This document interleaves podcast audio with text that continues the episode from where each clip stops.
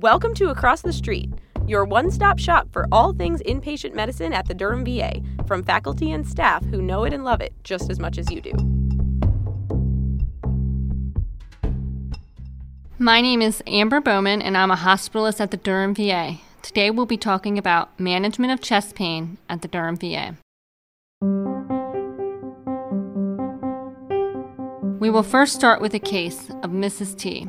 She is a 58 year old female with a history of diabetes mellitus, previously poorly controlled, with a A1C of 13, however, improved now to 6.4, hypertension, hyperlipidemia, tobacco abuse, sleep apnea, non compliant with her CPAP, who presents with squeezing chest pain.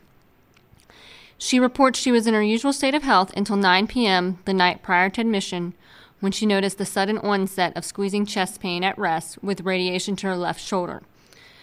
She had mild nausea without vomiting and became diaphoretic. The pain ultimately eased off without intervention, and the following morning she reported to work as normal.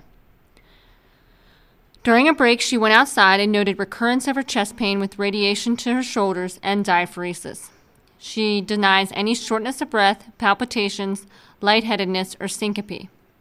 Her home medications include gabapentin, zolpidem, metformin, glargine, amlodipine, lisinopril, furosemide, carvedilol, metformin, and rosuvastatin.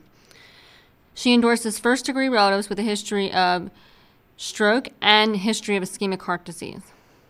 She's minimally active at baseline due to limitations of neuropathy and primarily uses a scooter, but prior to this, she had noted no change in her functional capacity. Her vital signs in the ED were significant for sinus tachycardia to 111. She was hypertensive with systolic blood pressure in the 180s. Her initial EKG showed sinus tach with PVCs and nonspecific ST changes in the precordial leads without any depressions or elevations.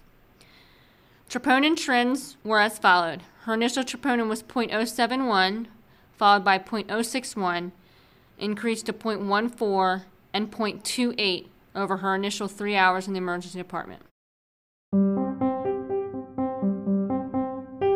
In this talk, we're going to discuss the definition of an MI, determining CCU versus floor placement at the VA, how to use the history and physical to risk stratify chest pain, clinical tools to aid in risk stratification, and appropriate diagnostic studies to order based on a patient's risk stratification. Before we dive deep into chest pain here at the VA, it's important to remember that all chest pain is not cardiac ischemia. Despite the seemingly typical nature of any patient's chest pain, I make a point to review alternative causes that are known to have high morbidity and mortality to ensure I'm not missing anything critical. Regarding the cardiac causes, it's important not to miss pericarditis, including tamponade, and aortic dissection. The latter being so important if you are particularly considering heparinizing a patient. Esophageal causes include esophageal perforation or impaction, and critical pulmonary causes include pneumothorax and pulmonary embolism, which often causes troponin elevation secondary to cardiac strain. Additionally, we have seen occasionally seen acute pancreatitis present as quote unquote chest pain here at the VA. So it's important to have the patient localize their pain more specifically to you. Consideration of these causes with every chest pain admission you evaluate will ensure your diagnostic schema is appropriate. Physicians seek to categorize patients presenting with symptoms concerning for myocardial ischemia into one of three groups a STEMI, a non ST segment elevation acute coronary syndrome, and non cardiac chest pain. The VA does not have a cardiac observation unit, so patients that are very low risk will likely be discharged from the ED. However, occasionally these patients will be admitted for various reasons unrelated to their chest pain, and assuming troponins remain negative and EKG unconcerning, Decision regarding cardiac testing with a myocardial perfusion study versus discharge can be made.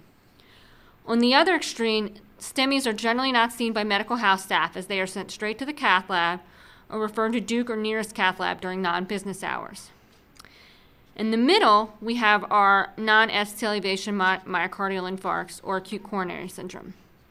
A non ST elevation myocardial infarct is defined as at least one elevation in cardiac troponin above the 99th percentile limit of the assay with a typical rise and fall, along with symptoms of ischemia or EKG changes consistent with ischemia, and additionally can also be defined with an imaging evidence of loss of viable myocardium or detection of an intracoronary thrombus. At the VA, we typically define an NSTEMI as any troponin elevation greater than 0.5 or greater than 0.05 with a 20% increase in a typical rise fall pattern.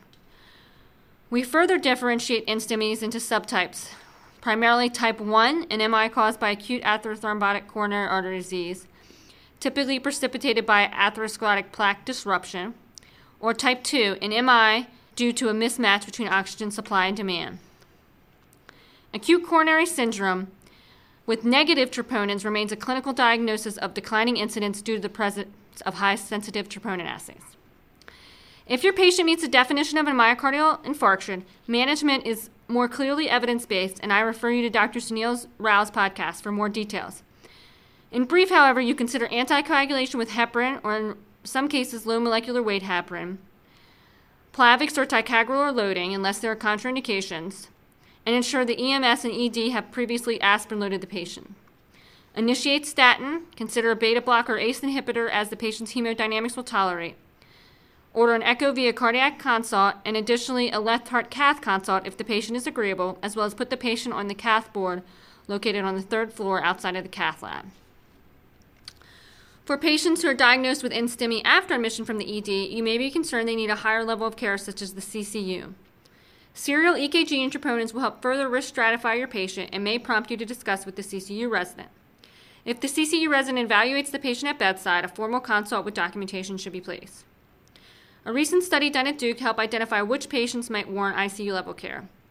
Using the Action ICU Risk Score, investigators were able to identify the proportion of patients with each Action ICU Risk Score that developed a complication requiring ICU care. The likelihood of developing a complication requiring ICU care increased tenfold from the lowest to the highest scores, from 3.4 to 39%. Overall, 14.6% of patients had an ICU risk score less than 2 corresponding to a very low likelihood, less than 5% of clinical deterioration requiring ICU care. 48% had a score less than 5, corresponding to a less than 10% risk of requiring ICU care. And 11% had an action ICU risk score greater than 12, corresponding to a more than 30% risk of requiring ICU care.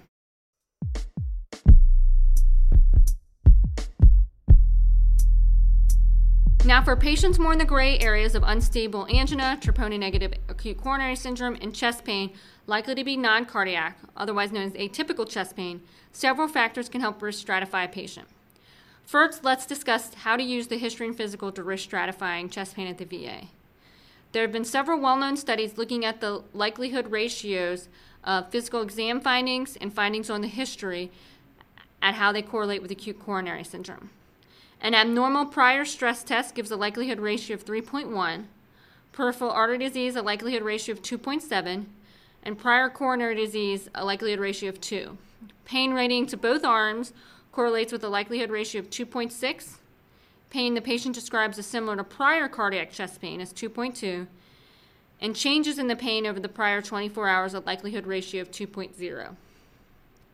Additionally, hypotension has a likelihood ratio of 3.9 of correlating to acute coronary syndrome. Now, changing gears to clinical tools, one of the most useful I find here at the VA is using the HEART score. The HEART score has been validated in several studies and has been proven to be powerful and straightforward to separate patients into low, medium, and high risk groups. The HEART score is a scoring system for patients presenting with chest pain in the emergency department. By assigning 0, 1, or 2 points toward a patient history, EKG abnormalities, age, risk factors, and troponin, patients receive a score of 0 to 10. Patients with a score of 0 to 3 have 1.6% of a cardiac event, 4 to 6, 13%, and greater than 7, 50% risk of MI, angioplasty, CABG, or death within six weeks. The heart score uh, is a mnemonic with H for history, two points for highly suspicious, one moderately suspicious, or zero slightly suspicious for cardiac event. E, EKG, two points for significant ST deviation, one for non-specific repolarization, left bundle branch abnormality, zero for normal.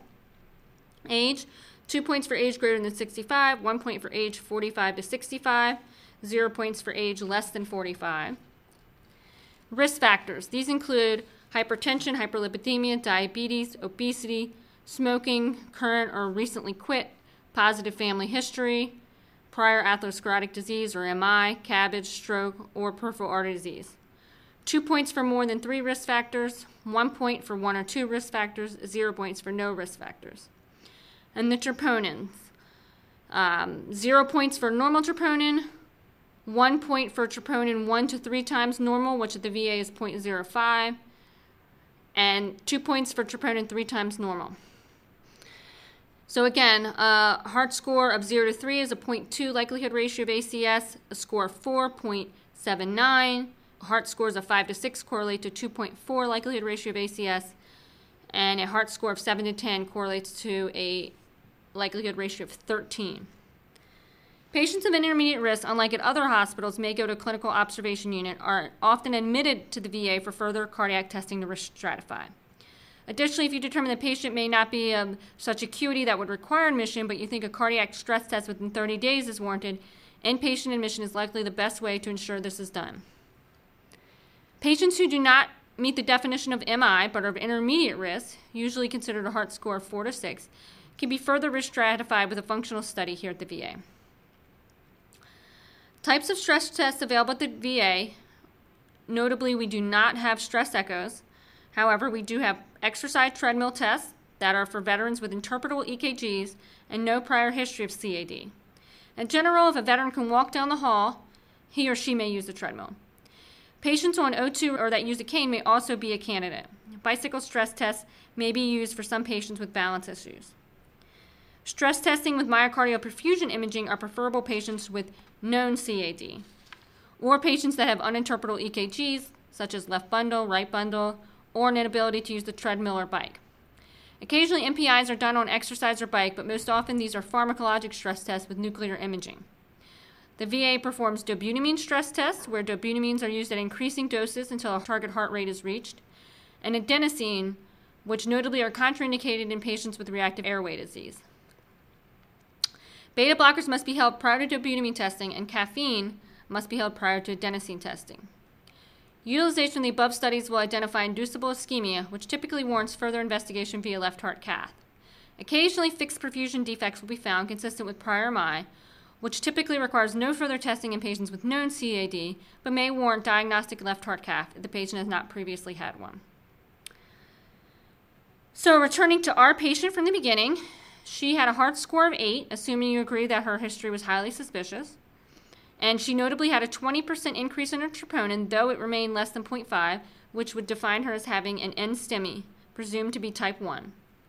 She was admitted with a diagnosis of NSTEMI, Plavix loaded, started on aspirin, beta blocker, and a heparin drip. Her home ACE inhibitor was continued, and metformin was held.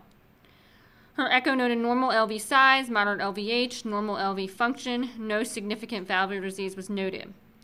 She underwent a left heart cath, which showed normal left main and LAD.